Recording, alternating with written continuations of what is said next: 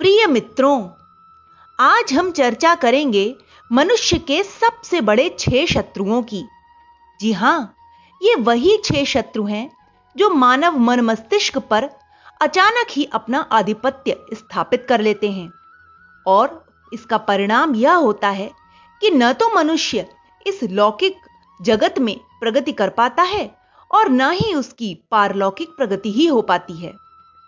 तो आइए प्रारंभ करते हैं आज की चर्चा का मुख्य विषय षड्रिपु मैं अपनी चर्चा का प्रारंभ अथर्व वेद के इस श्लोक के माध्यम से करती हूँ। उलूक या तुम, शुशूलुकु या तुम, जही श्रव्यातुमुत, कोक या तुम, सुपर्ण या यातुमुत गृद्र यातुम दृशदेव प्रणत, रक्ष इंद्र।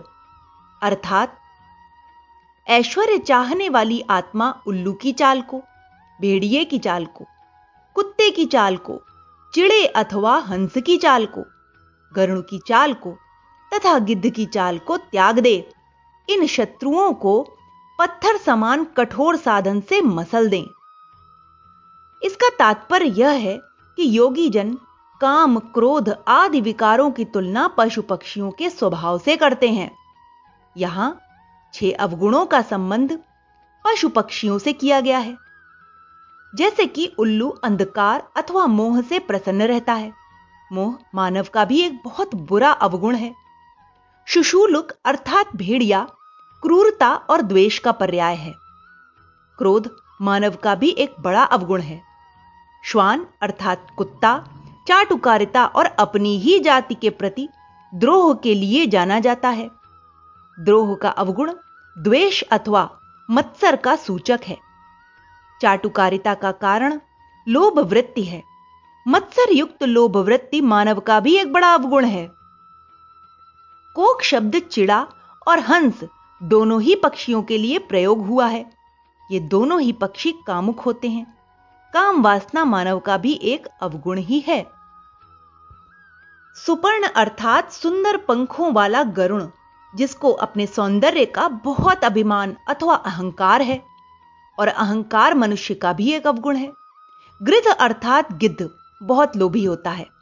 लोभ अवगुण मानव में भी है।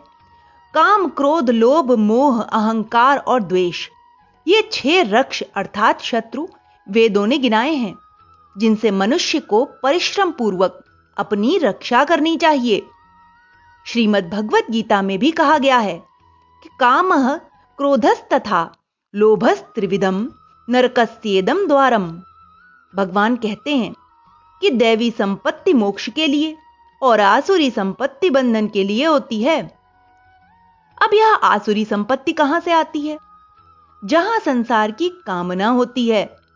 संसार के भोग पदार्थों का संग्रह, मान, बढ़ाई, आराम, आकर्षण, बस। यही सब मनुष्य को नरक की ओर ले जाने वाले हैं। इसलिए काम, क्रोध, लोभ, मोह, मद और मत्सर, ये षड्रिपु माने गए हैं। इनमें से कहीं पर तीन का, कहीं पर दो का और कहीं पर एक का कथन किया जाता है। परंतु ये सब मिले जुले हैं और एक ही धातु के हैं। इनमें से काम ही मूल कारण है, क्योंकि कामना के कारण ही मनुष्य बंधता है। मनुष्य न चाहता हुआ भी पाप का आचरण क्यों करता है?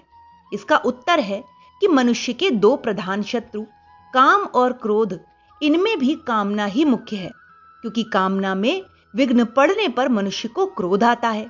यहाँ काम, क्रोध और लोभ ये तीन शत्रु बताए गए हैं। तात्पर्य यह है कि भोगों की तरफ़ वृत्तियों का होना काम है और संग्रह की तरफ़ वृत्तियों का होना लोभ। इन दोनों में बाधा पड़ने पर क्रोध आ जाता है। और जब ये तीनों बढ़ जाते हैं, तब मोह होता है। ये काम, क्रोध, लोभ, मोह, मद और मत्सर नरक के दरवाजे हैं, इसलिए मनुष्य को इनका त्याग कर देना चाहिए। अब इनका त्याग करें कैसे? इसके लिए भी श्रीमद् भगवत गीता में कहा गया है कि साधक को चाहिए कि वह इनके वशीभूत न हो।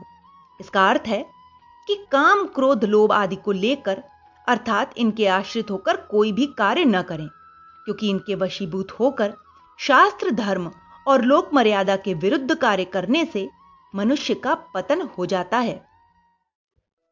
इसे इस प्रकार समझ सकते हैं। जैसे मान लीजिए, हमारा शरीर एक घर है, हम इसके स्वामी हैं। अचानक से एक व्यक्ति एक दिन मेहमान बनकर इसमें आता है। हम उसकी खूब सेवा सत्कार करते हैं। फिर वह एक एक करके अपने अन्य साथियों को भी ले आता है। हम कुछ समझ ही नहीं पाते और वे सब हमारे ही घर पर राज करने लगते हैं, जैसे कि यह घर उनका ही हो, और हम बेबस से उनसे कुछ कह भी नहीं पाते। इसी प्रकार ये षड्रिपु भी हैं। ये एक एक करके हमारे मन मस्तिष्क पर अपना अधिकार कर लेते हैं, और फिर हम चाहकर भी इनसे छुटकारा नहीं प्राप्त कर पाते। इसलिए यह हमारा कर्तव्य है कि हमें बड़ी ही सावधानी पूर्वक अपने मन और मस्तिष्क का ध्यान रखना चाहिए, जिससे इस प्रकार का कोई भी विकार इस पर अधिकार न कर सके।